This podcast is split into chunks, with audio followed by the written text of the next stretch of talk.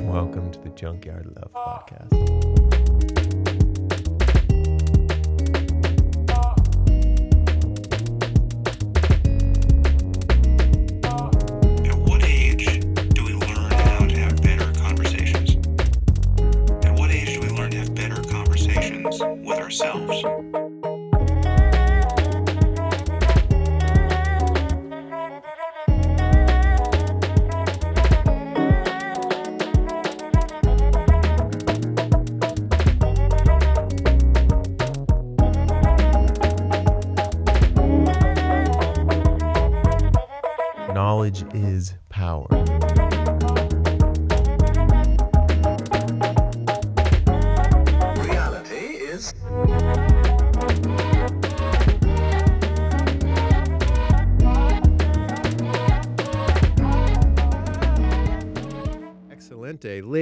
Gentlemen, welcome to the Junkyard Love Podcast. Today I'm here with Josh Gebhardt. Hello, Josh. How are you today, buddy? Hey, I'm good. Thanks. Thanks for having me on. Yeah, yeah. I'm super pumped that you agreed to come on. I um I mean I I've been friends with you guys for a while, but I just I downright admire you guys. I mean you guys as in you and your sisters and your friend group. Um we all met up at uh we met at a music festival what was like 2012 or 13 or something. A while back for sure. It's been many years. Yeah. Yeah. So I mean I always I feel like we just we've had so many good times together. Um so yeah, I really appreciate you agreeing to come on and kind of just BS with me today, Josh. Awesome. I'm excited to be here.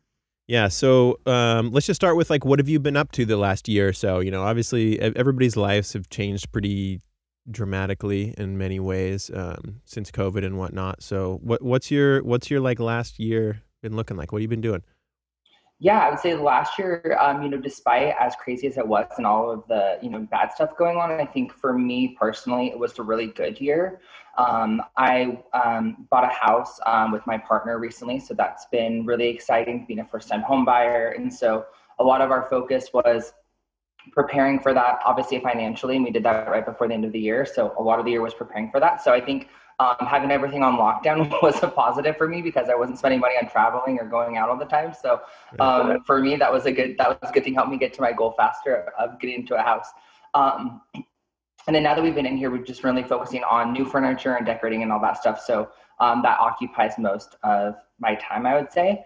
Um, and then career-wise, I had um, a successful year. I mean, I'm a uh, director of sales at a software company, and um, despite all the things that were thrown at us, um, we sell travel solutions to, to companies, and so obviously no one was traveling. So Yeah. there was a lot of um, a lot of having to really like adapt and pivot and really show kind of resiliency in terms of how we approached how we were going to get to our numbers. And um, I was really happy. I got you know five out of the excuse me four out of the six people that worked for me got promoted this year. So anytime as a leader, you're able to help people kind of get to that next step um, in their career is really exciting. So I, am happy to help them get there. And um, I finished, you know, um, achieving President's Club despite how crazy the year was. So um, a lot to be proud of and a lot to be really appreciative and grateful of um, as well. So a lot of turmoil kind of like all around us, but I think, you know, was able to, um, you know, kind of, you know, find my way through it, I guess.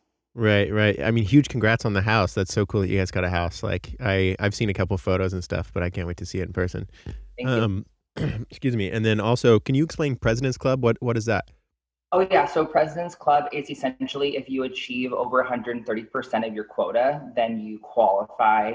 Um, then you qualify to go on a trip. So they you get like an award, and then they take you on a trip somewhere. So last year's was in Maui, which was canceled because of COVID, um, and then rescheduled for October, but then was canceled again. Um, so now we are the next one coming up will be um, it's supposed to be in Mexico um, next year. So we'll see how that goes and if we're able to go. But um, it's more so just for like the pride of achieving it. Basically, just trying to finish in the top, you know, group of all the salespeople or sales leaders. And so um, it's kind of like what you fight for all year. So it's um, kind of a benchmark of if you had a successful year. Right. Okay. Okay. I know you've worked you've worked for this company for quite a while now. How many years is it? Um, over eight years now, which is so Over crazy. So I think when we first met, I think I was like really newly working there um, when we first met. So um, I think I was around the same time, or maybe in the first two years of being here. I feel like I remember you always killing it at this job though. Like uh, you've just been hitting the ground running since the beginning. Yeah, I mean, I've had a really successful run here and really like grateful for that. Um, and it's kind of interesting. I think kind of like ties into some of the stuff that we thought we might discuss today too. Is I think, you know, for me, my job um, and my career has really served as like a really important part of um, just like my self confidence and how I think about myself. I really found like I think purpose also in it, and which is interesting mm-hmm. to find purpose in a corporate job um, where it can be very not purposeful or not purpose driven.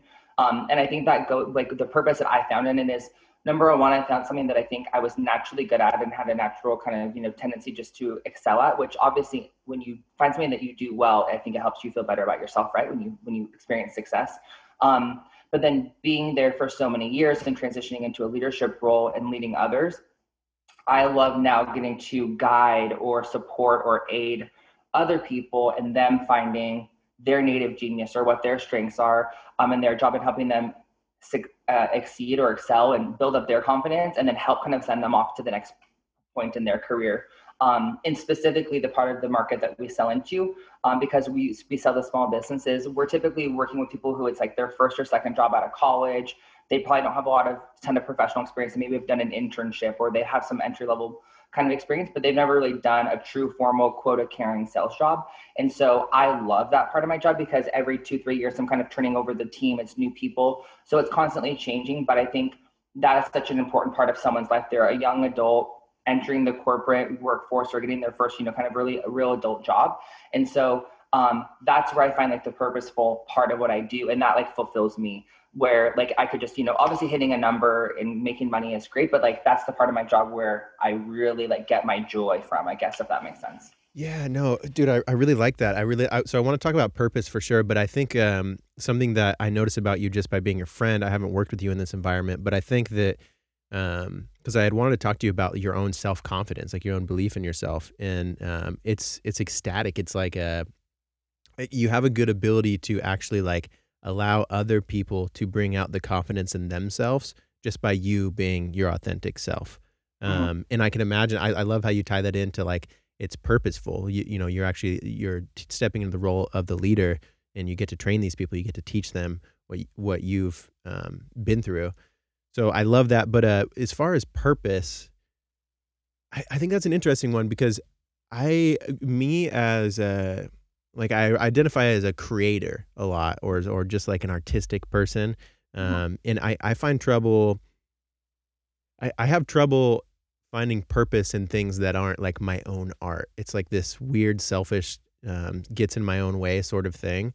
But it's hard for me to apply um, purpose to like working for another company or working doing something for someone else. This totally sounds selfish, but um, I think that's could we could we expand more on that? Like, what do you mean by purpose? What what does it really feel like to you?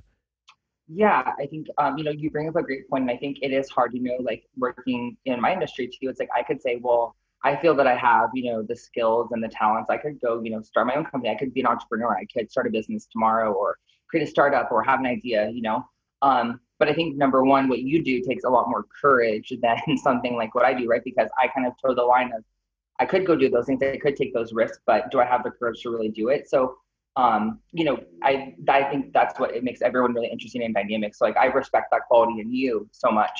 Mm. Um, but what I mean by purpose is I think that um, at the point in someone's career that, that I get the opportunity to work with them, as I do think that is so pivotal, right? Like, think about like what happens in that first couple years outside of college is really going to be something that really is a life defining moment like it's going to probably not be defining in terms of um, you know the most important part of your life. But what i do is i think it's like one of those really big forks in the road where it's to like whatever happens in that couple of years span is going to probably put you on a trajectory or a path of where you're probably to go right. for the next several years right? So like let's say for example if you get in and you don't do well you're probably to change industries or change career paths right? So it's really interesting where if you can help people do that. So um, again being in this little window i get i feel like i really got to help kind of like guide people and get them on the right path and you know sometimes that's helping them exceed at what we do and helping them move on and move up in the company and sometimes it's move, showing them that this is not meant for them and helping hold up the mirror to them and saying like are you really happy here it, you know i because i can't imagine working in a sales environment where you're not successful and or you don't maybe align with the corporate values you're maybe not a person who is really feels like you want to push the customer to buy more, you know, buy something additional. Like that's not maybe that doesn't align with your core values, but maybe you ended up in this job because you thought it was, you know, a good thing. And so I've had to help people have, you know, find those things too, um, and, and kind of help find them on their path. And sometimes that's helping them look outside of the company. So um, that's what I mean by that makes me feel purposeful. That makes me feel good about myself. Like when I can wake up, make a difference in someone's like life, you know, and with work, we don't really think of it that like emotionally or like that um, that much in depth. Usually it's kind of surface level. It's my boss, it's whatever. But um, I think if you were to ask, you know, any of the people who've been a part of the teams that I've been lucky enough to be a part of, is like that they truly do feel like families. Um, though they really they are like my brothers. I tip, I've had mostly um, men that have worked for me, and we typically create like a really strong brotherhood where we stay in touch after we work together for a long time. So um, it's a I don't know, it's just a really um, a really special part of my life and a really special component that I know adds so much value to it um, in a lot of different ways. Yeah. I love that. I imagine the environment to be to be just wonderful. I mean, I've heard like here and there stories and and you know seen photos and whatnot, but that would be really cool to work for someone who, um, like re- really sees you kind of as as a person and like, hey, is this what you want to do? You know, not just you're not just looking out for yourself here. You're not just looking out for numbers here. You're trying to figure out um, is this something you could see or see yourself doing for an extended period of time? I think uh-huh. that's really important. Um, your your experience before working here, um, you didn't you didn't go to school, did you? I didn't. Which um, you know, kind of thinking about that has always served as probably like one of the biggest pieces of insecurity that I do have. Um, mo- like a lot of my social circle or a lot of people that I work with now professionally I'm probably one of the only, maybe like I've met one other person really that doesn't have a college degree um, that does kind of like what I do or works really in our industry. It's just kind of more common that everyone does. And so, especially in my first couple of years working at the company, I was like really insecure about it. And, um, you know, because that's always like, especially in, the, in like a corporate setting, that's always everyone's first like small talk entry level thing. Like in an interview, everyone's like, oh, you're a husky, oh, you're a Coug. It's like I've, I've been in like dozens and dozens of interviews where it's like that's what they talk about. And I'm like, and those are just funny things too. Like those are just like um, you know, like invisible by like um unconscious bias that we have, right? Too like where they don't realize that or they don't know. You don't know like what kind of like um zone that that puts like an interviewee in, right? When you're talking about that, and they might not have that same thing to connect on. But um, so I was always really insecure about that. But now um I feel like my career has kind of like replaced that. And so to myself, I feel like I've earned my stripes and I'm, I'm really proud to be where I am and um, happy, you know, almost sometimes can be more proud that I did it without the degree because that makes it harder in a lot of ways. But um, not going to school was definitely something that I always kind of like wish that I did and was kind of hard to myself about. Um, but I think everything worked out okay. So I'm, I'm not against it. And it's always something that is there if I really wanted to go back and, and approach it again. Right.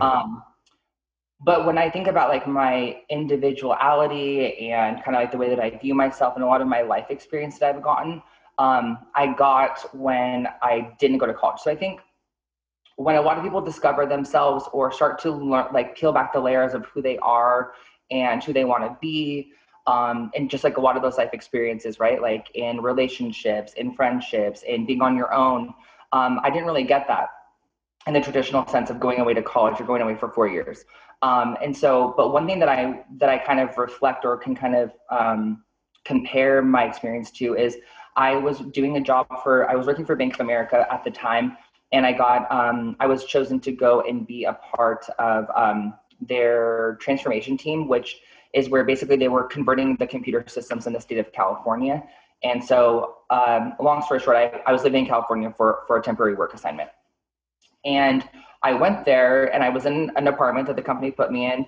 I didn't know a single person. I was 21 and I, but I was there by myself and I was, you know, discovering like my, you know, really being open with my sexuality for the first time. But it was the first time that I felt comfortable doing so because I wasn't home, right? Like I wasn't in my hometown. I wasn't, mm. I wasn't around my sisters. I wasn't around my friends.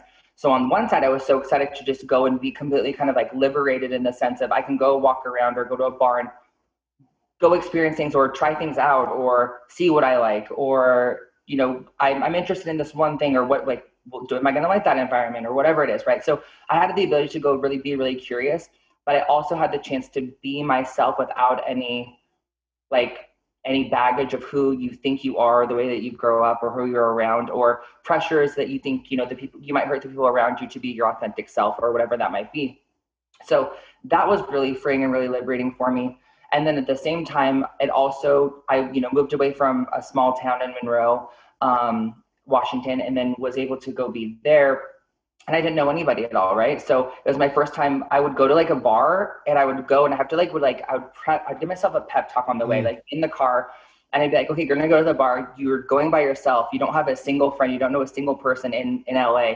You have to go and be like have the ability to go like start a conversation with someone like face to face. And so like I would do that. Like I would go to dinner by myself. I would go to a bar and I would just go and like approach people. And so um, I think it was really uncomfortable. It's not definitely not fun um, at first, but you know, I think like forcing myself to do that really taught me a lot about just kind of like confidence and not being like afraid of people. Um, and just being willing to like take the risk and say like whatever like you know obviously i'm sure there's not every person that like i tried to strike a connection with obviously doesn't happen but you know you find you know you find people or you also can really connect with someone that shows you some sort of like openness or friendship or warmth back in response, then you're like, it just kind of like instantly can like spark joy for you or show you like that people are good. And then, you know, those are how great friendships begin. Those are how great adventures begin. And so there's so many people that I met and connected with that were really impactful um, during that time in my life too. And that people that I'm still friends with today too. So um, I think that was kind of for me, like my quote unquote college experience of like getting to go be there and do that. And I think that really transformed me a lot too. Right. Yeah. You you kind of put yourself through the like the social side of college. Of I mean, I imagine you going through these pep talks like you in your car, like, all right, let's go. Or you you're looking in the mirror like at a hotel, just you got to meet people, you got to talk to them, make eye contact. You know, like that's powerful though, man. That's that's I mean, that's really how you make it real connections and challenging yourself to step outside of your your comfort zone and um, I mean, I think when I I remember because I grew up in fairly small town, um, Kelso, Washington, and it was kind of the same thing for me. I didn't move away, but I started traveling, um, even for like Wadeka, and mm-hmm. then uh, for like audio and stuff or, or live events uh, soon after. And I remember there was just this thing that I I didn't realize that had been there before, but uh, like your assumptions whatever, of what everybody is thinking about you by staying in your same town. It's kind of like you're walking around in high school and you're kind of stuck to your avatar of whatever you're you like whatever clique you're in and wherever you stand with it you actually have that in your town i remember when i went to places like bellevue even not even that far it's three hours away and i just felt more open like i feel like my my chest opened up i felt like i was um, more confident in myself. My when I would meet people, you know, I, I felt fine shaking their hand more firmly, looking them in the eye, these sorts of things. And I imagine the the doors that this opens compared to you know kind of being in our shell, you know, maybe staying on our phones, not challenging ourselves to do these like potentially like you might introduce yourself and make a fool out of yourself yeah. and then you got three people who are just like making fun of you or something i mean unlikely but that's that's pretty powerful man. I, I think that that's not a skill that everybody um not not that it's a skill that you were born with so to say. Like you definitely have sharpened that because you weren't always here. But i think a lot of people would benefit even from just hearing you talk about that. Yeah. Um yeah no absolutely. And then i think you know coming back from that like from that you know temporary um you know time of being there then when i came back i think i was a not like a changed person at my core of who I was, what my values are, the type of person that I was. But I think I came back, like I said, like with a lot of with a lot of like weight off of me. I had a lot more confidence, a lot more like swagger in my step, and just a lot more self assurance of who I was, and I was more proud of who I was um, because I found in making connections with with strangers or pe- people in a new town and new people that like people liked me and they liked me there when I took off the baggage of who I thought I was supposed to be, or mm. my own light, or carrying the burdens of you know, um, you know, of, of anything of your past, right, or just you know anything like that. So, and I realized that people were more drawn to me, and I um, I was naturally becoming more magnetic to the right type of people that I wanted to be around.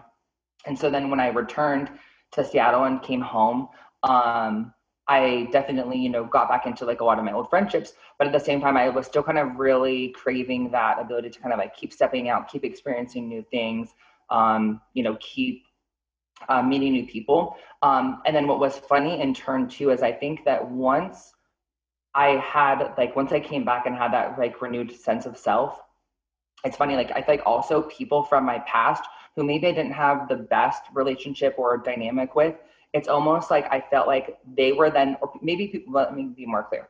People that maybe I felt like I didn't know where I stood with them, or I wasn't sure of how our friendship was. Um, or how they perceived me, or maybe I felt a little bit insecure about my my friendships or relationships or dynamics with certain people.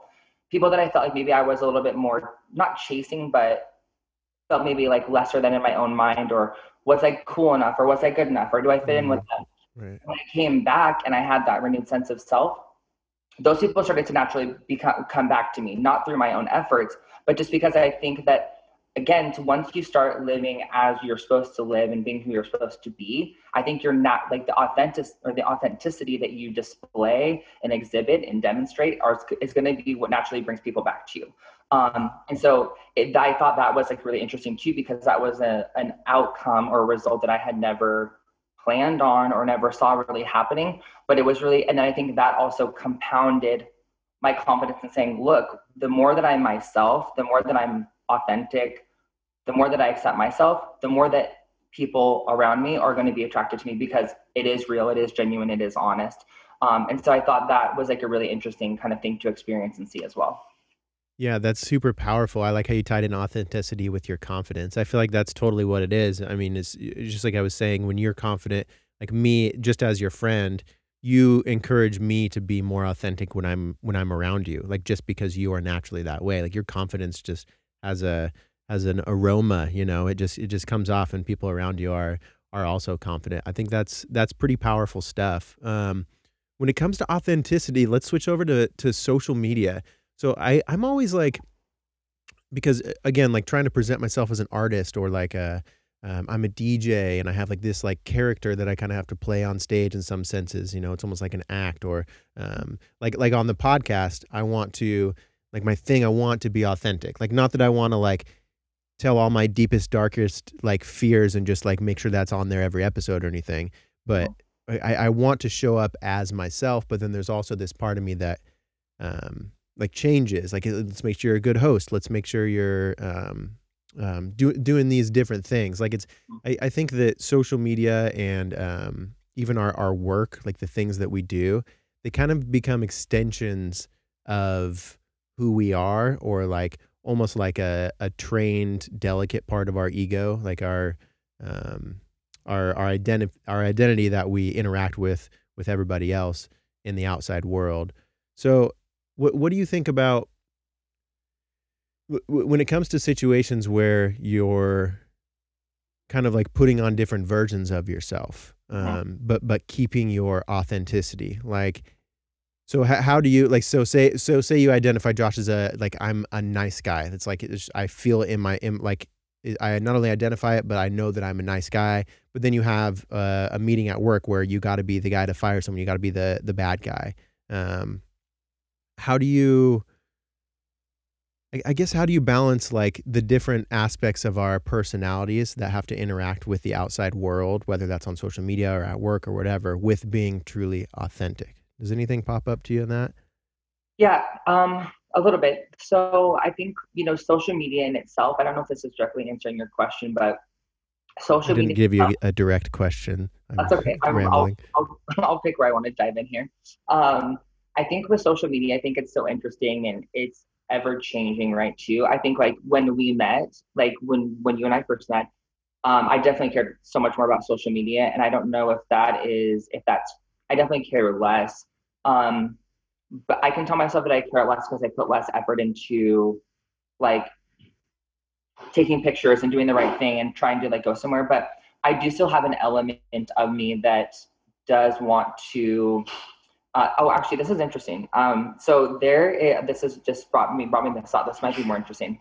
So um, with social media, there was definitely a time, and I probably still have elements of this if I'm being completely honest, um, but there was elements of I would try to do things or achieve a certain amount of success financially or materialistically um, to prove that I had somehow accomplished something or that I was good enough or um, and a lot of that I read this book um, called The Velvet Rage, which I really recommend. Um, it's about growing up gay, basically in like you know like a hetero world, um, and it's written by a psychologist. And there's a couple different kind of like personality types or archetypes that you could kind of probably try to identify with um, as a gay person. And when I was reading the book, one of them is someone who basically tries to overcompensate with non-emotional things to prove that they're good enough or that they're better. So like for me, like I would always prove with a trip that I was on or somewhere that I was posting or what designer I was wearing. I was basically saying like, yes, I'm gay, but look how successful I am, or look what I've accomplished. Oh, like, right, so, right, so right. like, well, like you know, you can't. It's different than if you want to like insult me, and I, if I was, uh, you know, if I wasn't successful or whatever, then I'm gonna take it more. But I'm basically using all that stuff as like a shield and armor, as or like a defense eh, to say like, yes, I'm gay, but look at all these great things I am. So like, you can't really like come, you can't really like judge my life or because I'm like, you know, I'm so and so better than you or I, I'm a or whatever. I'm trying to elevate myself, but it's with things that are not like that aren't meaningful. You know what I mean? Yeah. Oh, that's pretty powerful. Yeah. So what, what was the name of that book?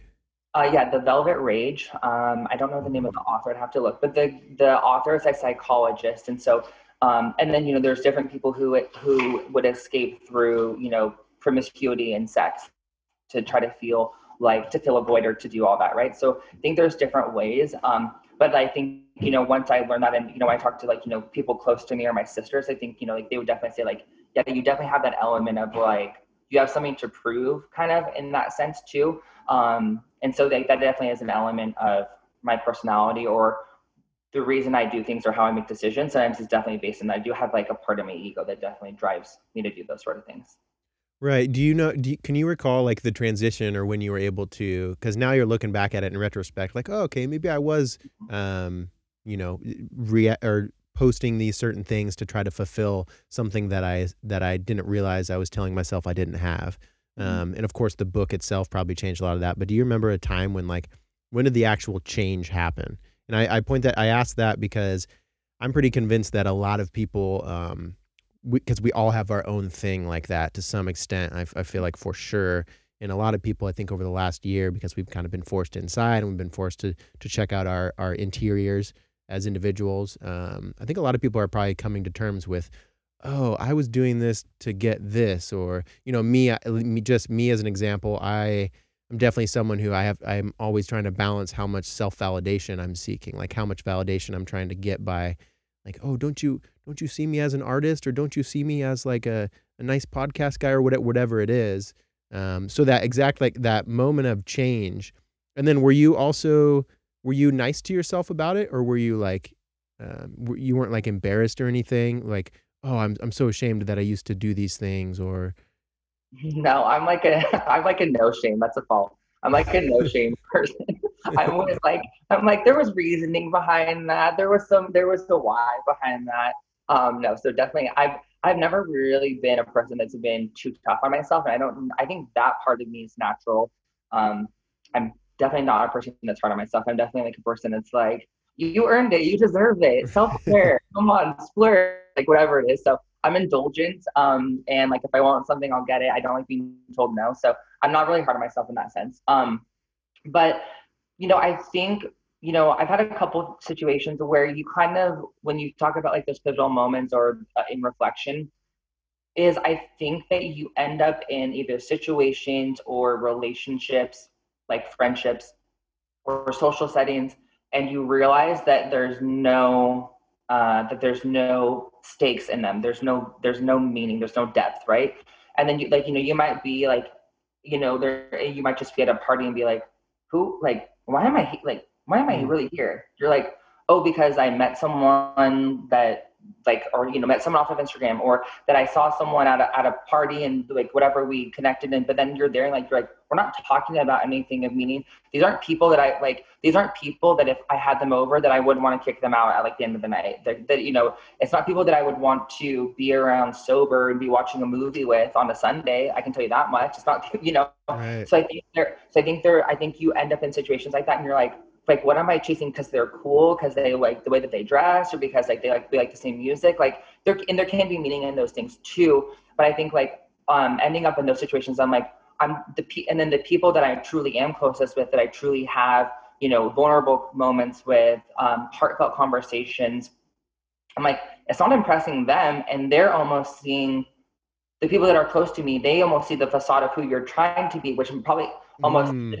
diminishing in turn those relationships. Not that they're gonna like walk away from you, but they're probably rolling their eyes and saying like, "That's not the Josh that I know." Like, who's like projecting something or trying to be something or trying to be cool. Um, that's not who. Like when I'm with Josh, he's a dork. He doesn't shut up. He's a person who will send text or will send ten text messages in a row. He's a person who's like a little annoying. He's a little like a little over the top. So it's like, but then if so, it's like they're probably like questioning like, am I being authentic too? And then those people, I'm just kind of like you know putting on a little bit of a a charade just to like fit in or because because I think they're cool and like what makes anyone cool anyways I don't know it's just such a weird thing but Right. um but I think the like you know moments like that make you start to be like the things that you post for social media are never typically for you're you're not when you do it in your subconscious I don't think we're thinking about what is like you know I don't think about like what is Brittany Cooey gonna say? What is you know what is um what are my best friends in my group chat gonna say? What are my sister gonna say? I'm thinking like oh I wonder like if these like one of like these random people like what's their, their impression gonna be of me right?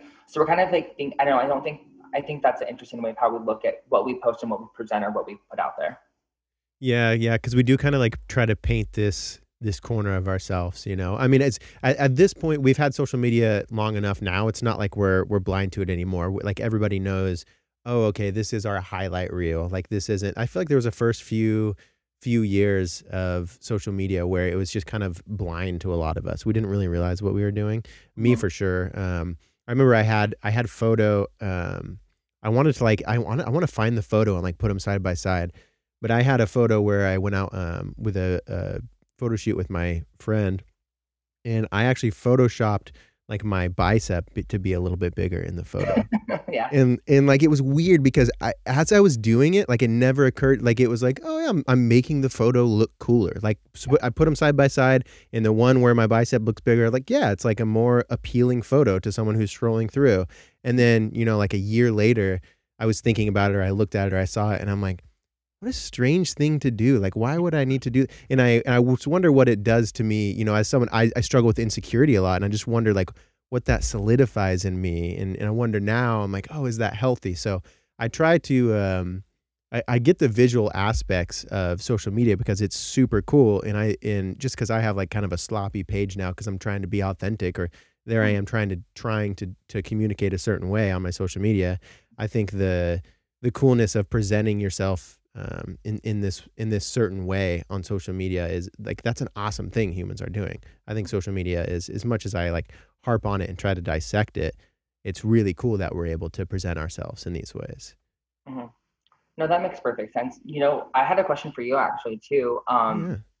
do you feel like as a creative person and a person who um, has really kind of you know you have taken so many different like avenues and ways to like express your creativity like you know um, you know obviously with your music and now with um, now with being a podcast host and so many other different you know vehicles you know do you have like a life affirming moment or has there been anyone in your life that was like really instrumental do you think that helped kind of guide you or put you on your path to like creativity and expressing yourself and doing a lot of things that you do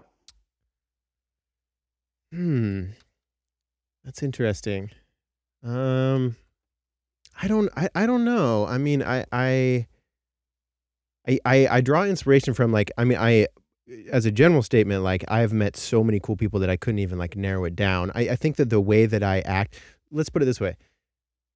I had I had like a rough go at it growing up and but what it made me do is it made me basically kind of like a, an introverted quiet observer of other people and so it made me kind of like as everybody else is interacting doing their thing i, I like to i've used this example with my counselor as everybody family is watching tv everybody's enjoying the movie they're into the movie i feel like a lot of times i'm watching the family watch tv Mhm. and so i'm just like observing what everybody's doing all the time Mhm. um, and I, uh, I think that what I kind of do is I take just little bits and pieces from from everybody. Like if I if I watch a cool video, if I watch you know um, Kanye West doing something or Michael Jackson doing something or um, even somebody in my in my life like my friend's dad do something or or say something that's inspiring. It like I'll, I'll change who I am quickly. Like it, it'll just hit me and I'm like, oh, I want to be more like that. So I um I don't know that there was there was never anybody when I was younger anyway that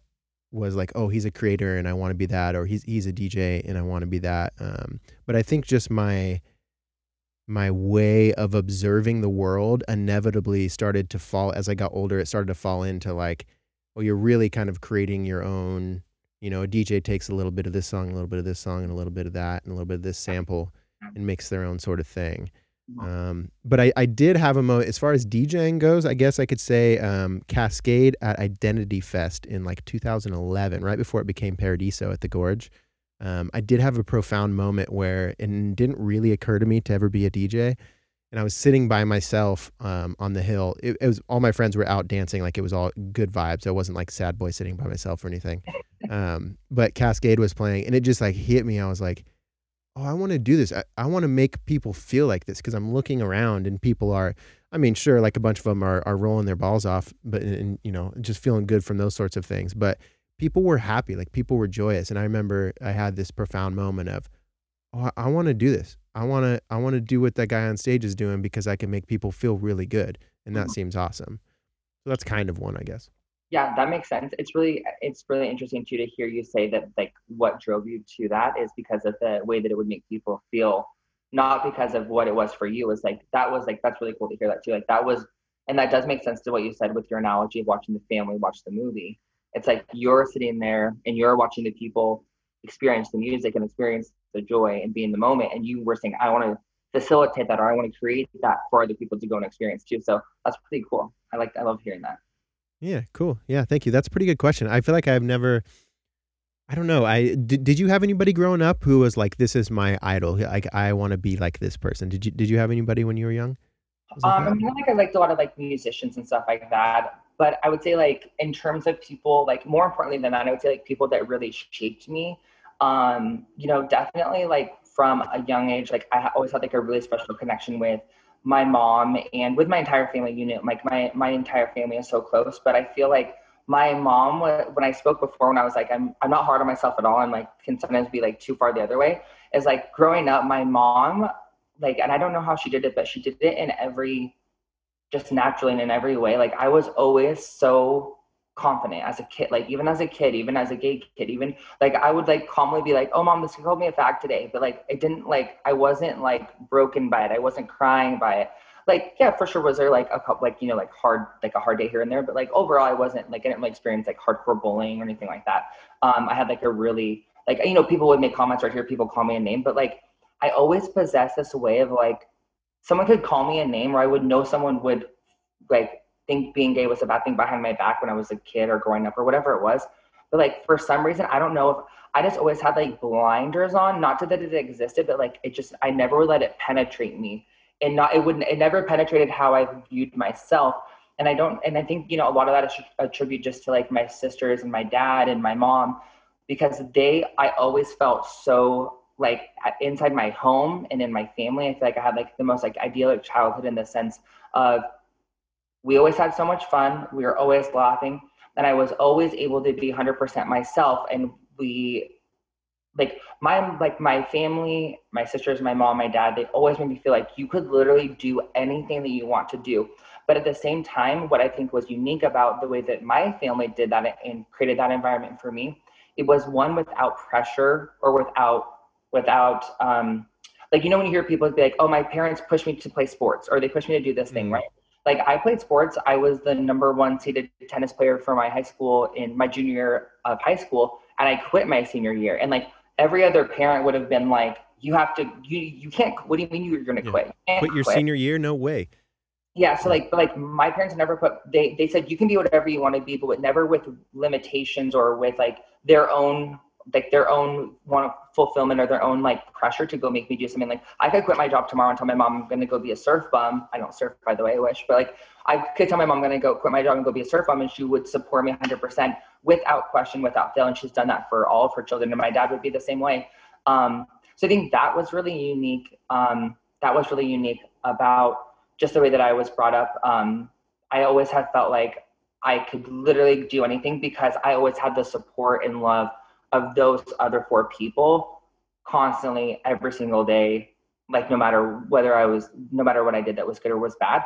And I think that that is what makes me so great. Like when I think about what makes what I'm most grateful of and most appreciative of, it's definitely my family because I think, you know, I just have heard stories or I have volunteered at, you know, the Orion Youth Center in Seattle with LGBTQI youth that are homeless because they've been kicked out because of who they are. Um, or people who, you know, aren't kicked out, not to those extremes, but they live with a family who they don't feel like they can be themselves. And that doesn't always come back to just you know sexuality. That can be come back to what they want to do with their lives the grades that they get the friends they hang out with right? Like there can be so many different things. But um, i think having that core unit and that security and safety around me like i've always just been like walking through life like the sky's the limit and like i can go anywhere i want to go. I can do whatever i want to do um, because no matter what i have that i have that waiting for me and that's always there for me and that's never wavered and it's they've never wavered on me once. So I think that allow I think that's what allows me to be confident, right?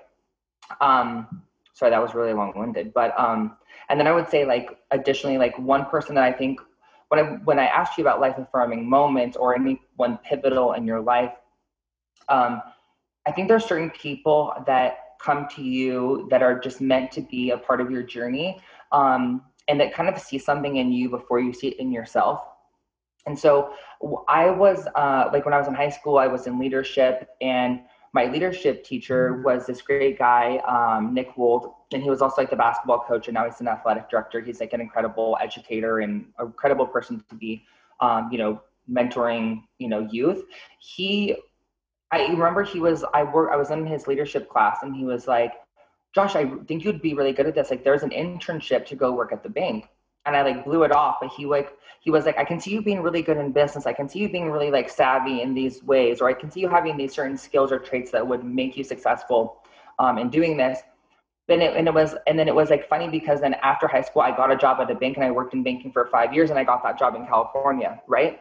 So those are what I think are so special. Those are people that like, you know, I you know, I knew him for one to two years and but he served such a purpose in putting me on a path and saw something in me before I saw it in myself. And I was like, then you think, okay, well, if this teacher believes in me, then I would be good at this, and like I respect him and I trust his opinion, like then like I guess I could be good at that, right? So then like that's another confidence building thing, right? So I think, um, and then to kind of bring it full circle, that's the role that I feel like I play for the people that mm. I have the opportunity to lead now. So it's mm. like, so it's kind of like the same thing. So I think you know, there's been so many people in my life that I've been so, you know, fortunate and lucky to have that have kind of like guided me or saw something in me and challenged me to like, like, okay, don't just be like a little brat. Like what, like you have something cool in there. Like, like do something with it. Like you could be successful in these ways. Right. So, um, I think, you know, I really, I, there's people like that that I think have been so instrumental. And so that's kind of what I mean about the purpose that hopefully that I serve for others is now in my role too. So I think it's kind of um, interesting to see that, that translate, I guess. Yeah. Oh wow, that's so beautiful actually to think that like it really did come full circle like that. You ended up being that person that you didn't even realize was kind of looking out for you at that young age. Um, it actually came to mind as I, I have had a couple instances where um, you know teachers or or people like older people in my life would um, tell me that I'm like like give me a little bit of confidence. I remember I had uh, the assistant principal at my high school when I was in like 10th or 11th grade or something.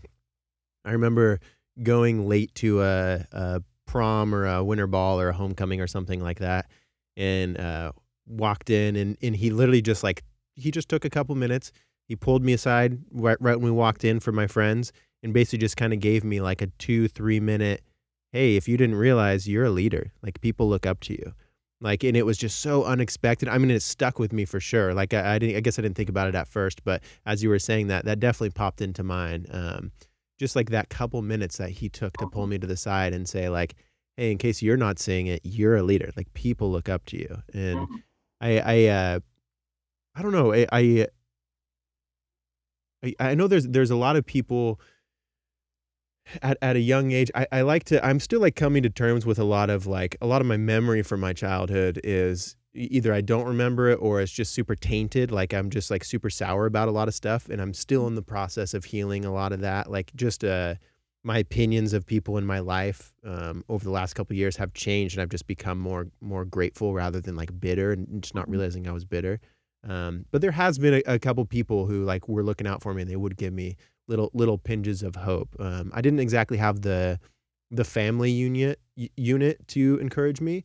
Um, but now, I mean, I, I'm I'm again grateful to say, you know, if I text either of my sisters right now and tell them what I'm working on, they're like, "That's awesome!" Like like for my birthday, they get me um, like journals to write in because they believe in me as a writer. You know, there's it, it really I, I am very grateful now for the relationships that I have um, with my family. But growing up, I, we didn't have too much of that. We were all kind of just like fighting for you know survival for us at, at that point. Is you know as intense as that sounds.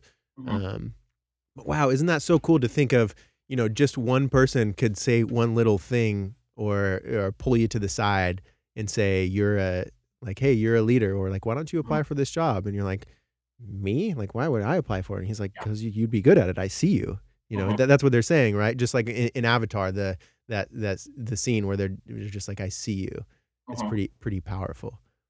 Yeah, I, I love that. And I think that that is something that, you know, that is such a good reminder to all of us, you know, like when you do see something in someone, and like, you know, I think, right, when we're not in school, we have probably less opportunities for people to be kind of looking out for us in that sense and trying to probably highlight or bring those things to our attention. So I think it's such a good reminder for us to say, like, you know, like, if you have a friend you see doing something really cool, or you see a quality in them that they might not see in themselves, I think it's such a great opportunity to build them up or you know shine that light back on them and say hey like did you realize like you're really good at this or Mhm. you know when you when you speak on this topic people really listen to you they, they care what you have to say um, or you know it can be so many different things but i think it's a good reminder to find opportunities and make uh, you know be intentional and make an effort to do that for the people that are around us because those things like we can see now right? We have all those examples of how valuable those can be and maybe the impact of those won't be felt for five ten years 20 years but like those things will be remembered right? Like like oh that person that person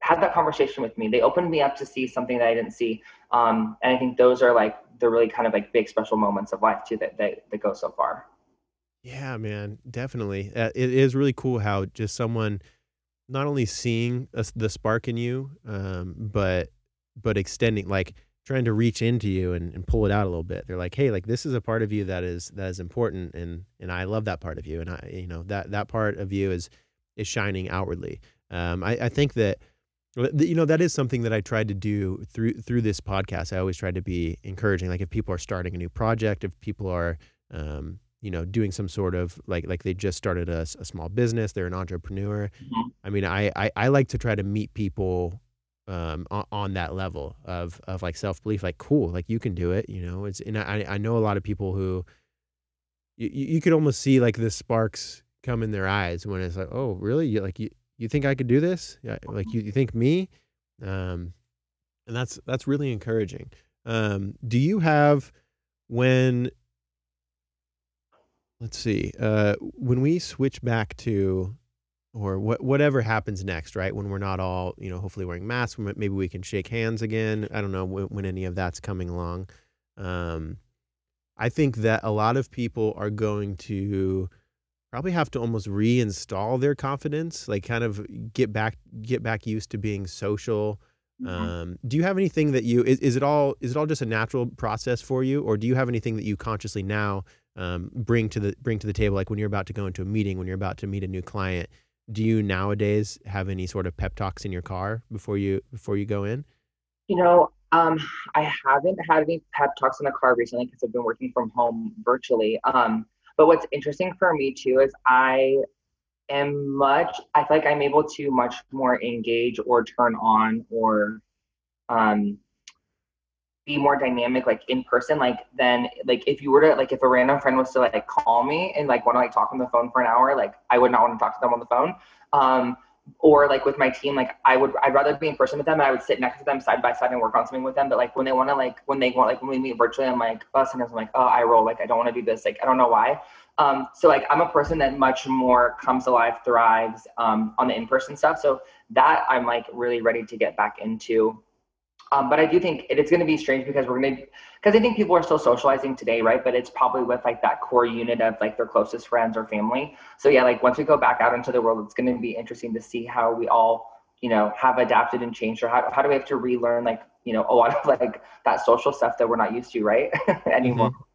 Yeah, yeah. I mean, I think I, I want to like encourage people hitting to hit the ground running once we are open to like, you know, we're going to have to watch our hey your natural bias is going to be because you've been at home in your basement in your sweatpants you know for the last year like that's your new normal you're comfortable with that. And so we're going to have to reach inside of ourselves and kind of pull out the the confidence aspects and try to really show up. I mean i know me just because i'm um you know i don't know overly neurotic about things i have to like overly analyze them. They don't always become it's not always a natural oh just go talk to this person. Mm-hmm. so i know me i'm going to be like okay what's my what's my posture like what's my i'm going to be trying to police my eye contact all these sorts of things and um, i even when i the job i'm working now i was talking about it with my friend tyler um, milliken on the podcast yesterday uh, we were talking about even my transition from kind of going through you know all of my you know I don't know, like life changes, spiritual stuff. I've been the last couple years. I've really been my journey has been trying to work through a lot of like childhood trauma stuff, trying to change,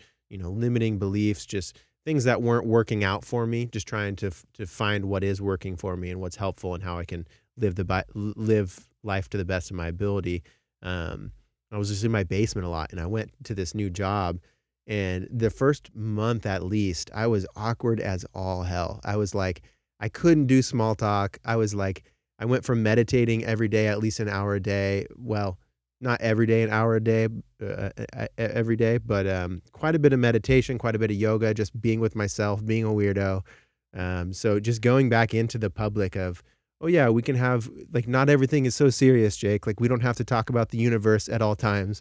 We're just trying to do some paperwork, you know. Um, so that just that transition was was interesting. So I think a lot of people are gonna, um, you know, when we do go back to to the regular schedule, I hope we're we're able to find confidence within each of ourselves. Well, that's interesting too because you, what's cool about you have done obviously a lot of um, work on yourself, right? During the time you said over the past year, even just through your mindfulness and your meditation and um, all those things too. So what's kind of cool for you too, one way you can look at it is say like the version of yourself you're bringing back into the world is an improved version of yourself, right? It's like Mm. you can because you've made those investments and in wanting to evolve or grow. Um, and so like that's kind of cool. Like you could show people like you know uh, a, a, someone who's evolved or someone who's you know gone through gone through some transformation in some way. So you're kind of bringing a better version of yourself. And you had you can look at last year as like you were able to take that time to invest in yourself and like like you know bring you're bringing the new one out to to show off for the first time. Yeah, I'm I'm Jake 2.0, son. I know. Yeah. No, that's uh that's super cool. When do you think uh when do you think we'll be able to get back to festivals and concerts soon? Um, I read something yesterday that they said fall 2021, but I would probably say 2022 to be honest. You know, depending upon how everything goes with vaccines, um, which I know is such a hot topic for everybody, like positive and negative, right? People have uh, different viewpoints. I don't have a strong viewpoint one way or the other on on them. Um, but I do think, I mean, I'm all for, I mean, I'm in support of it. Let me say that. I'm very supportive of, of the vaccine and wanting, and I love that it's going to be available and I want people to have it available to them. I just don't have a strong, um, like personal, like, um, stance on it, I guess. Like, Staking it, yeah. yeah, exactly. Um, but I love that it's available and I want it to be out there for people that want it and give people that, that peace of mind and that safety and that security. And I know, you know, I know um, friends, you know, friends, parents, and things like that who, who are immunocompromised or you know dealing with stuff. So I know like that just causes like a day to day stressor for them where they're like they think about in the back of their mind all day, every day. Like, what if my you know parent catches it? So for them to be able to have that, I think is such a, a beautiful thing, and it's really cool to see um, how how quickly that was able to be turned around. And so hopefully everyone can get on the same page and make this a positive thing. Um, but yeah, I hopefully soon. Like it's funny, I don't miss Seattle bars because they're just pretty basic, to be honest. Um, but like I miss dancing, man. Like actually Mm. dancing. Like okay, I'm gonna show you this. I, I I'm having some girlfriends over next week for Galentine's Gayentine's party that we do sometimes, Oh, I love it. and I literally bought a disco ball. Can you see it? Oh, what? Yeah, so I need to install that. But like I'm telling you, like I want to be like hardcore, like grimy, sweaty dancing in a dark room with some lights on, like or something. You know what I mean? I just want to feel. I just want to feel the music. Like, but like I don't need to like go sit in, like a sports bar, but like I want to like dance for real. Yeah, dude, definitely. I definitely I, I miss that too. That makes me so excited that you're actually gonna hang a, an entire disco ball in your home. That's a cool thing about being a homeowner. You don't even have to second guess it. You're like, I don't I don't care. Put a giant screw in the ceiling and I'm gonna do like a temporary command strip and hopefully, hopefully, hope it stays. But That's gonna turn the party up when the disco ball eats shit on the ground. Luis was like, "That's huge. It's way bigger than I thought. It. It's bigger than I thought it was." So I am very amped for this for this to be up. So that shows where my mind's at. I'm looking. I'm looking to disco right now. no, that's that's super good. That's exciting. I mean, you'll be back uh, with a karaoke mic in your hand in no time. Oh, I think that I've witnessed you. What? Ooh, it's uh it's Bruno Mars, 24 Yeah. karat gold. Uh, That's definitely your. Uptown Funk. Oh, is it Uptown Funk? Yeah, it's Uptown Funk. They sound similar. Oh man, I feel embarrassed. I should know that. I'm a DJ, Um, right? okay. Um, most people try to block that out of their memory because it's so bad. So No, dude, I love it. See, I'm someone who's like like when you're it's another one of those those energy things. You're picking up on someone's energy. Like it's exciting to see someone enjoying themselves. It's not always like when you go out to an open mic night or a karaoke bar, it's not always like I'm going to go hear someone who's better than Alicia Keys. Like no, you're going to go see someone having a blast and if you're even halfway human, you're going to start having a blast too by just watching them, you know. I know we need to get we need to get Rockbox back open, man. I'm like I'm like, doesn't that count as like everyone has their own room? Shouldn't they be able to be open? Actually, they should be. Yeah, Rockbox were the private karaoke rooms. I feel like that actually should be something that. Do you know if they went under at all, or are they I think they're still? I saw they had like two outdoor little tables so that people were drinking in there, which I don't know what the point of drinking there without the karaoke is, but um, you know, a place we- to drink? we- Yeah. I was joking with my like with my like closest friends and family, and we're like literally like they're just grateful. Um, one of the the silver linings of of COVID was that they haven't had to hear me sing karaoke for a year, so that's one of the positive outcomes for everyone. well, little little do they know we're all we're all in the karaoke gym right now. We're all practicing, so we're Oh, gonna yeah. come. Yeah, we're gonna come back out just like ready to perform whole albums at this point. Exactly. You have to send. You're gonna have to send me some. Um, send me anything good you have, like Studio 54 style music for my for when I get my disco ball set up. Mm, okay, I could probably do that. I probably got a, got a couple jams or two. I've been um it's been interesting my like my taste in music. You know, every I since I started a couple years ago started listening to so many podcasts and stuff anyway. I I get so obsessed in what I'm doing. Um like normally like as a DJ, I would be constantly listening to to music, but not just to enjoy it. I'm putting this song in a playlist. I'm listening to this song. I'm I, I would have a feed yeah, yeah. Like eh, like every day, I would have a have a feed that I go through and basically organize new music into new playlists that I'm gonna play, or like, oh, I have a gig next week here, so that's gonna change what I listen to during this week. Um, but once I started doing a lot of the podcast stuff and the mental health stuff, I was I've I've listened to less music and certainly less music in that way because I've kind of like switched my obsession over into you know exploring the mind and, and exploring the human condition, those sorts of things. But uh, I'm, I'm always in like some sort of sort of a balance of trying to like, like listening to what's popular right now is very interesting to me because there's a lot of artists who are like you know probably getting out old songs that are you know right now since we're not able to go to clubs and stuff and we're not able to have um, you know outdoor beach parties when we hear someone rapping or singing about it it doesn't hit as hard anymore like Yeah. it's just so so it's it's kind of curious to like hit the bar of what's popular and what should we be listening to and talking about right now. Yeah, it is. It is really interesting. I think music is starting to sound. I think every genre is starting to blend too. It's like country music sounds more like pop music than pop music because pop Mhm. music sounds more like hip hop. But you know, it's just very interesting how like how genres are, which I mean, which doesn't matter, just interesting, I guess. But um, yeah, mu- I listen to I listen to podcasts way more than I listen to music. Which before I felt like I was always listening to new music, new songs.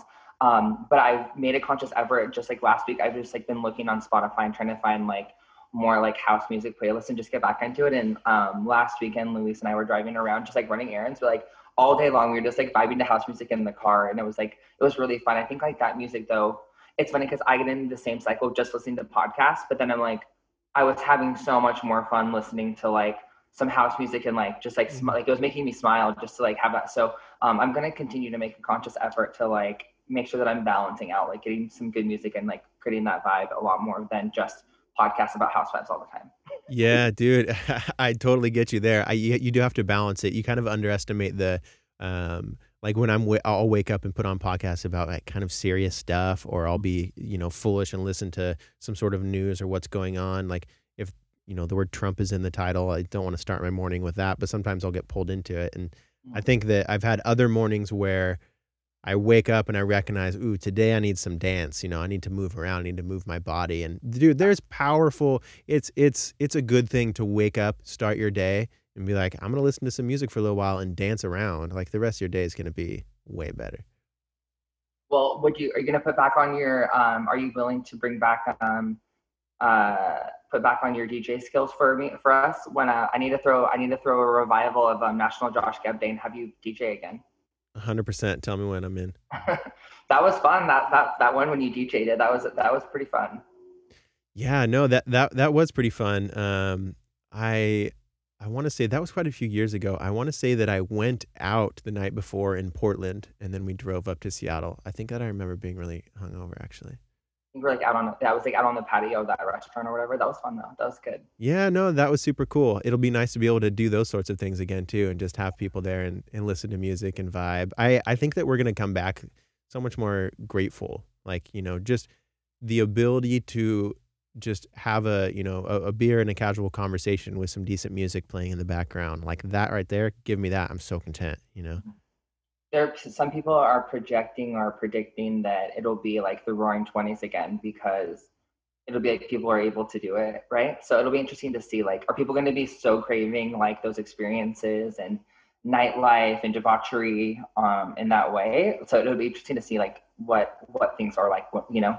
Right yeah. I i've, I've been i've been curious about that too because I mean, I'm I'm hoping when things open back up or whatever that means, right? That I'm able to just like, all right, every weekend I'm working again, and like now people want DJs on Tuesday nights too, so I'll do that too, you know. So you I've I've I've been um, hopeful about it, but it's been an- another thing with identity.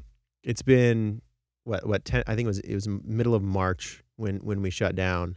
Um, and I was at a show for um, audio. I mean, I did a little DJing at that show. Oh, it was, it was Wadeka FL, FLC actually up in Bellevue. Um, but that was this last year, and I've played one wed, maybe two weddings in that time, and then I've done some virtual stuff. But mostly, man, I feel like a, I feel like I, I don't know if I identify with being a DJ so much anymore. Like it seems like it's been that long. It's this weird thing where, um, and, and I also had a lot of like changes in my life right after COVID too, and so um, I, I'm working on some stuff like uh, uh, a mix that's that I got to send in on Sunday. And so the last couple days I've been DJing, and I'm like rusty, man. I'm I'm not super like there's literal dust on my turntables, and it's it's weird to me. So it's it's been an adjustment. So I think everybody coming back, I think it'll definitely be the roaring twenties. But even even DJs are gonna have to like, you know, brushing up yeah, brush off the dust, dude. So you, you'll be brushing off your uh, your shoes, the dust on your dance shoes, and the the karaoke mics. But i'm ready yeah, what's a hey, what's the what's the best festival you've ever been to? Like what year too? ooh good question um i would say ultra in miami um was one of them and that was 2013 i think and then one of them i mean definitely like all the co- like um that couple year of coachellas in a row that we did i think were like were like the most magical. Um and i think for different reasons too the the ultra one was fun because i went with one friend and that was like a one that was like an adventure one where like we met strangers and like we like made friends and like rode in the car with them to the festival that we just met five minutes ago and then like I've like now they live at like I've visited them or I've not visited them, but I've visited Texas and seen them, like met them up at a bar for a drink. And so like there's some that have like to some really cool stuff like that. Um, or like one person I met that they were in London, and then like when my me and my sisters went to London, like we met up with him for his birthday party. So like that one was really fun. Um, but then the other ones I feel like are like those bonds that we made with like the group of like our close friends and my sisters Mhm. and all, where we were oh wait like where we were together and like cuddle puddles and wearing onesies and um, doing all those things. I think like those are definitely some of like the best memories I have um, of festivals for sure. Yeah, I mean it, it's cool how I feel like it's the same with me. If I if I were to try to answer that question, it's it's not. I can't really say oh it's just this festival because it was this artist and they played this song or they just they their set was so good. Like there's all that, but right along holding hands with it is, I mean Coachella was so fun because Coachella is fun, but it was eh, like the fact that we were in a house together, like all of our really good friends, like just you're basically it felt like we we're, we are living someone else's life or something for a few Mhm. days. You just get to go move into this this big old house with a pool and hang out with like amazing people, feel confident. Um, and it, yeah, it's it's the whole trip. Like the even even the bad stuff that comes like when I missed my uh, my flight, I had to like sleep in the airport. Like that's like that's like a cool thing to me. Like it's just it was just part of the story now. You know, Did like you the lose whole your luggage too one time? Um, yeah, yeah. I, was- I remember we're sitting by the pool and I'm like in sweatpants and just, yeah, they, they ended up bringing it to the, um, to the Airbnb, Yeah. but yeah, they, uh, they lost my luggage. I think you know what I- one thing that I think of festivals. Um, I do think as you know like frivolous or as silly as like people might perceive them.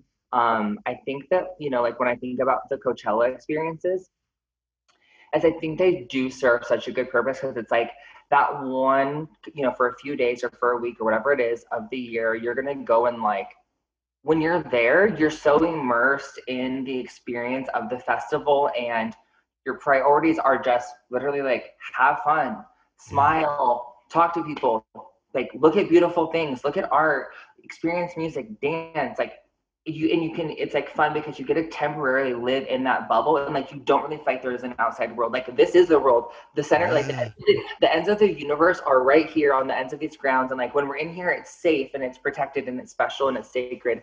Um and i think that that's like and i think that like being able to do that you know once or twice a year i think allows us to get through the mundane groundhog's day of life and work and whatever. So it's like i think that like everyone deserves like that outlet and i wonder like too like what has that done for people you know um, for people's mental health, like just working every single day, nothing to look forward to, no, no escape. So I think it'll be really kind of cool to see, like, and I think we were texting about this last week or whatever, but you're like, you, I was like, I miss Coachella, and you're like, I'm excited to see what Coachella, what like the rebirth is, like, what are festivals going to be in the future, like. How are they gonna, ha- or how are they gonna have evolved, and like it's gonna be something because it will be different. It's gonna feel different. So I'm excited to see like what that all you know, becomes and, and what we get to experience the next time we get to do it.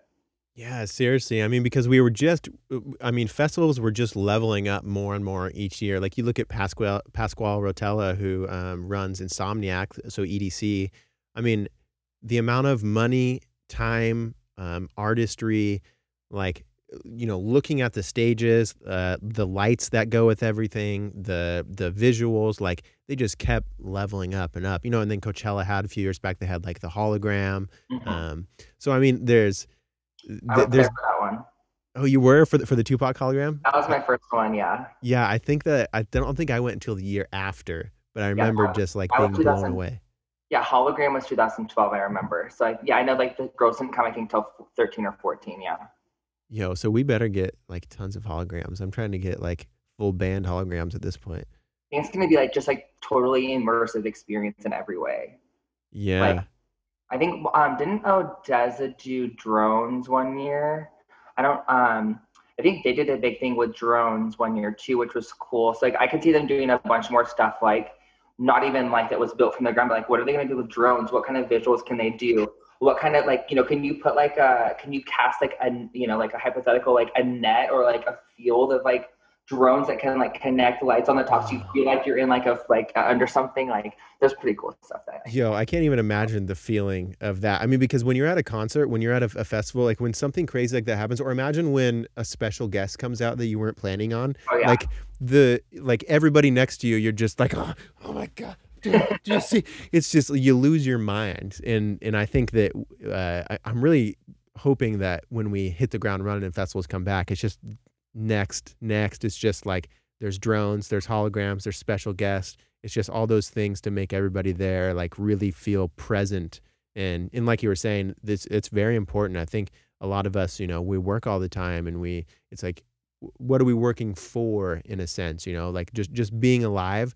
If you're just saving money and you're just working, like there's times to just work, but to go experience um like like the payoff of what you worked for you know that's a huge part of of human life and so i think when we go back it's going to be it's going to be roaring 20s it's going to be uh, drones everything well think about think about all the artists all the creators all the djs all the musicians like they're going to be craving so much to be in front of people like to Mhm. experience that again like you know, like so that's going to be cool too. Like I can I can imagine that um, everyone is going to be looking for like the greatest ways to connect with people again and create those like awesome experiences. So I think there's a lot to look forward to. Yeah, definitely. I'm looking forward to it. I'm sure um, the next, hopefully, in the next few years, Josh, you and I will be uh, cheersing with a beer somewhere at a festival at some point somehow. kind of tent. At the Heineken tent, where you're just like chugging 25 Heineken lights so you can get your buzz, your $14 beers. It happened. That's all. That's all part of it, though. Like I feel like when you go into a festival or a, like even a sporting event, you're like, yeah, man, the beer's 12 bucks. That's just part of the thing. I'm gonna enjoy it every sip. You know. Yeah, exactly. yeah. Give me another one. I'll take two. yeah, yeah. Um, so we're getting a little up here in time, and I know you had, um, I think, another meeting. So I did want to. There's a question I've been asking guests lately, um, and so just see if anything pops in your mind for this. Uh, what would you say the world could use more of right now? Like, what does the world need right now? Yeah, I don't know how to sum it up in a few words, but I will try. I think Don't you don't need to summarize it. You can go on forever. Doesn't doesn't matter.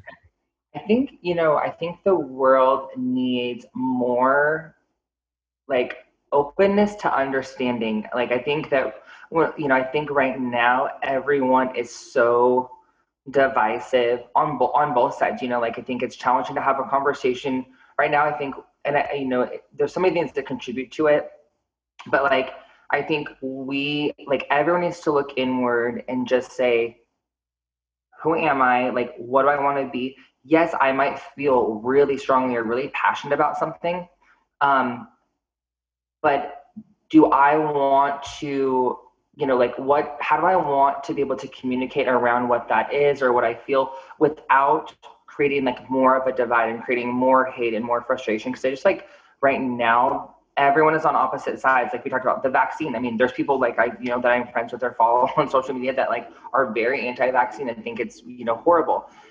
But it's like it, you can see that it's like eating them alive and they feel like every day they have to like fight to prove this and that it's so horrible and that it's so bad. And I'm, but i'm like i don't think that they're realizing like that they're letting some of these issues eat them alive. And i don't think that we should go and like you know put our heads in the sand about politics or about you know the world or anything that's going on but i do think there has to be like the healthy balance of you know i want to share my opinion i might post an article and say hey this is interesting take a look at it versus you know like there's different ways to frame things or that you're probably going to be get people to be more open to what you have to say or your viewpoint. But I think right now, I think I think right now we need to listen more and actually listen, not be listening to re, to rebuttal or re, refute what the other person's saying, but truly listen and try to understand like where they're coming from. But at the same time, I think like again, self-reflect. The only thing in the world we can control is ourselves, right? For the most part. So it's like control we can control. Look at ourselves and say like, am I am I allowing something to take me over? Am I am I letting am I, you know, like you said, you said, you know, if I wake up and there's like a headline about Donald Trump, I don't want to start my day with that. And I know what headspace that's going to put me in. It's probably going to make me upset or angry or depressed or, but like negative. So then like, what, what are you going to go carry on to your day? You're going to carry all those things with you. So it's like, just like, don't let every, don't let anything consume you or take you over. Like to a point where like it impacts your life in a negative way. Like, you know, have your beliefs, be strong, find ways to speak your voice, get involved, make a change, whether it's, you know, Black Lives Matter, whether it's volunteering, whatever it is, you know. But I think, you know, do it in a way that it it produces more positivity than negativity, I guess.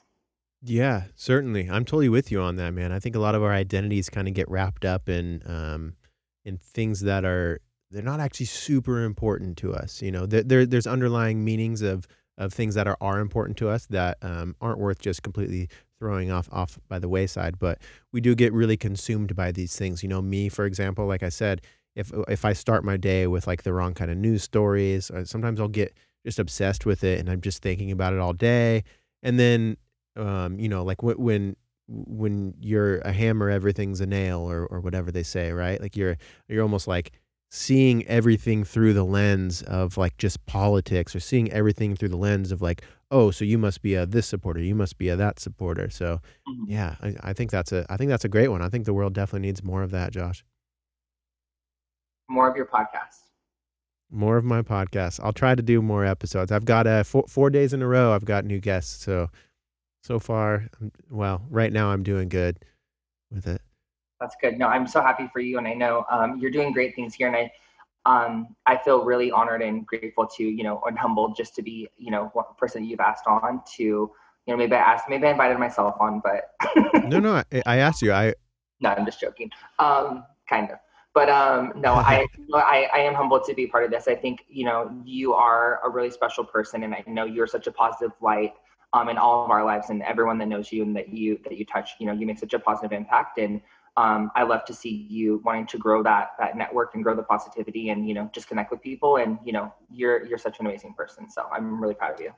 Wow, thank you, Josh, so much. I really appreciate that. You know, actually, at at our um, uh, Thanksgiving Friendsgiving, I I felt. I mean, I, was like almost in tears of, of gratitude because I feel like you guys all I don't know if you planned it or what, but you all you all took time to like individually like tell me that that I'm I'm special or like tell me, you know, like hey, I love you or I appreciate what you're doing. I feel like everybody found their moments throughout the day and throughout the night to like corner me and just tell me like I felt so full of love and you guys always do that though. You guys are always like very like let's not ignore this real feeling that's on the surface let's communicate it to, to these people mm-hmm. um, and, and, like i said just by you all being your own authentic selves um, it, it feel like it gives me permission to be my authentic self too and that's why i've always been drawn to you guys um, since, since we all first met um, i love i really admire your guys's um, friendships and your family friendships it's like like the, the fact that you allow other people on the outside like even just friends to be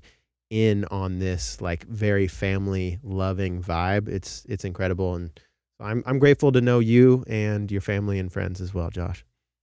Awesome. Thank All you. All right, so- buddy. Yeah, thank you again for coming on. Um, we'll go ahead and, and uh, end this. Listener, if you haven't drank any water today, what's your problem, man? You got to drink some water. And if you haven't stretched today, you're out of your mind. Get some stretches on, get some water, get physically moving love yourself, stop consuming too much media content, and check out uh, Josh Gebb on Instagram. All right. Have a good day, buddy. All right. Talk to you soon. Bye. Bye. Hey, guys. I hope you enjoyed the episode. If you could, hit like, subscribe, follow, share, leave a comment, send to one of your friends, whatever you got. I'd really appreciate it. We'll see you next episode.